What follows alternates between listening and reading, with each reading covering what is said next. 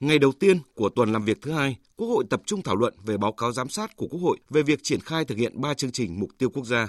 Đây là lần đầu tiên Quốc hội giám sát đồng thời 3 chương trình mục tiêu quốc gia ngay trong giai đoạn tổ chức thực hiện, với tổng kinh phí tối thiểu của cả 3 chương trình là hơn 400.000 tỷ đồng. Kết quả bước đầu đạt được mục tiêu, chỉ tiêu do Quốc hội, Chính phủ giao. Tuy vậy, điểm chung của ba chương trình này là kết quả thiếu bền vững. Bốn tồn tại được Bộ trưởng Bộ Lao động Thương binh và Xã hội Đào Ngọc Dung chỉ ra là quá nhiều văn bản. Bình quân một cái chương trình phải khoảng 60 đến 70 văn bản khác nhau. Cái việc phân cấp phân quyền chưa rõ, dưới thì chờ trên, trên thì bảo dưới cứ làm đi, nhưng dưới sợ. Nên nó có dẫn đến hiện tượng các thông tư của bộ hướng dẫn rồi, nhưng mà cấp dưới lại đề nghị tiếp là hướng dẫn của hướng dẫn.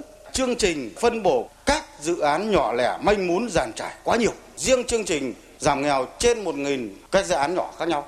Mục tiêu của chúng ta đặt ra là cao, vốn thì ít, trong khi đó yêu cầu địa phương đối ứng vốn thì lại càng khó khăn hơn. Với những tồn tại đó, mục tiêu giảm nghèo theo chuẩn đa chiều, bền vững vẫn còn xa. Vẫn còn nhiều xã miền núi không đăng ký phân đấu đạt chuẩn nông thôn mới vì muốn được hưởng các chính sách của xã nghèo. Vô hình chung, tự thân các chính sách làm giảm hiệu quả thực hiện của nhau.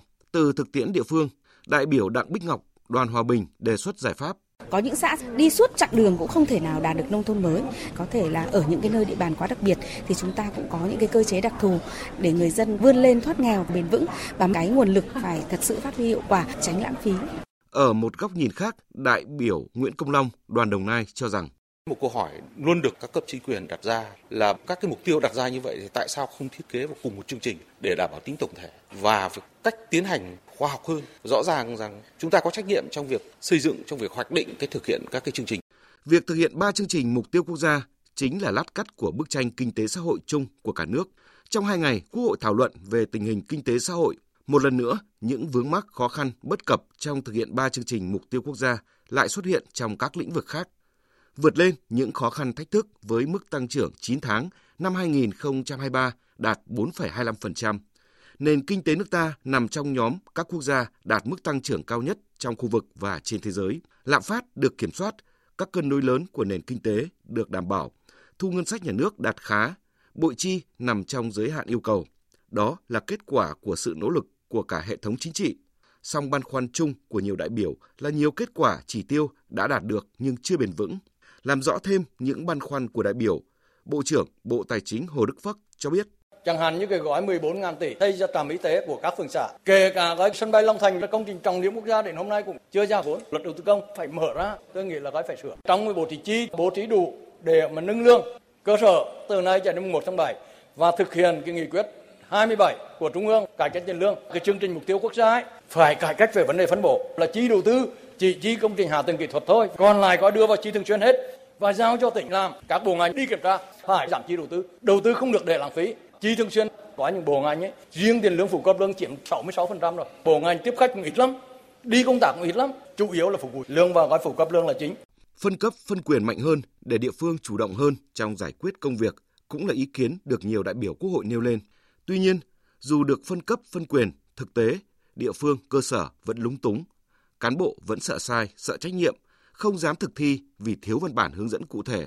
Những vướng mắc về thể chế được Bộ trưởng Bộ Tư pháp Lê Thành Long nhận định. Một cái dự án luật mà chúng ta đi từ xây dựng chính sách, lập đề nghị cho đến lúc thông qua nó tầm đều 2 năm. Chúng tôi tiếp tục đề xuất là Ủy ban Thường vụ Quốc hội thì, thì tăng cường cái vai trò hiến định là giải thích các cái quy phạm pháp luật là thuộc thẩm quyền. Thế còn liên quan đến công tác xây dựng hoàn thiện thể chế rồi tăng cường năng lực thì xin tiếp tục được tiếp thu để tham mưu cho chính phủ trong phạm vi chức năng nhiệm vụ quyền hạn của mình. Cùng với việc thảo luận về kinh tế xã hội, lần đầu tiên Quốc hội thảo luận kết quả ra soát hệ thống văn bản quy phạm pháp luật theo nghị quyết số 101 của Quốc hội. Thể chế cũng là do con người tạo nên, để bù đắp cho sự chưa hoàn thiện của thể chế, cho sự chưa hoàn thiện về năng lực thực thi, cần có đột phá trách nhiệm được xây nên từ nền tảng văn hóa trách nhiệm. Trên nền tảng văn hóa đó, nhiều hiện tượng xã hội tiêu cực cũng sẽ được giải quyết. Đại biểu Đỗ Chí Nghĩa, đoàn Phú Yên cho rằng Văn hóa là nguồn lực nội sinh phát triển, trọng tâm của phát triển văn hóa là phát triển con người tránh cái chuyện tư duy văn hóa chỉ là giải trí mà đang là con người thì trước hết là phải phát triển cái văn hóa công vụ đạo đức công vụ không ít cán bộ hiện nay đang cố gắng làm những quy định cũ kỹ trở nên cũ kỹ hơn nhằm những mục đích cá nhân trong tuần, điểm nhấn về công tác lập pháp là Quốc hội thảo luận dự thảo luật đất đai sửa đổi. vẫn còn nhiều ý kiến khác nhau xoay quanh giá đất, các trường hợp thu hồi đất và giải quyết hài hòa mối quan hệ giữa nhà nước, người dân, doanh nghiệp. Đất đai là nguồn lực quan trọng trong phát triển kinh tế xã hội. Không chỉ vậy, còn có ý nghĩa quốc phòng, an ninh. Vì vậy, theo nhiều đại biểu, cần tiếp tục nghiên cứu thâu đáo, khách quan trước khi ban hành. Đại biểu Hoàng Anh Công, đoàn Thái Nguyên nêu quan điểm. Phải làm sao cái dự thảo luật lần này nó phải ghi nhận, nó phải có những phương án tốt nhất trong cái việc là phát huy cái nguồn lực đất đai trở thành một nguồn lực chính cơ bản để phát triển đất nước. Khiếu kiện 70% vẫn là cái chuyện thu hồi đất, bồi thường hỗ trợ tái định cư. Chính thế mà chúng ta cần phải giải quyết để tạo sự ổn định phát triển kinh tế đất nước để cho người dân tin tưởng chính sách đất đai chúng ta là vì dân chứ không phải vì một doanh nghiệp hay là vì một cái nhóm đối nào đấy. Sự đột phá về trách nhiệm trong từng con người, đặc biệt là người đứng đầu trong mọi lĩnh vực chính là chìa khóa để biến thách thức khó khăn thành cơ hội, biến cơ hội nhỏ thành lớn hơn, từ đó tạo tăng trưởng để đất nước đi lên.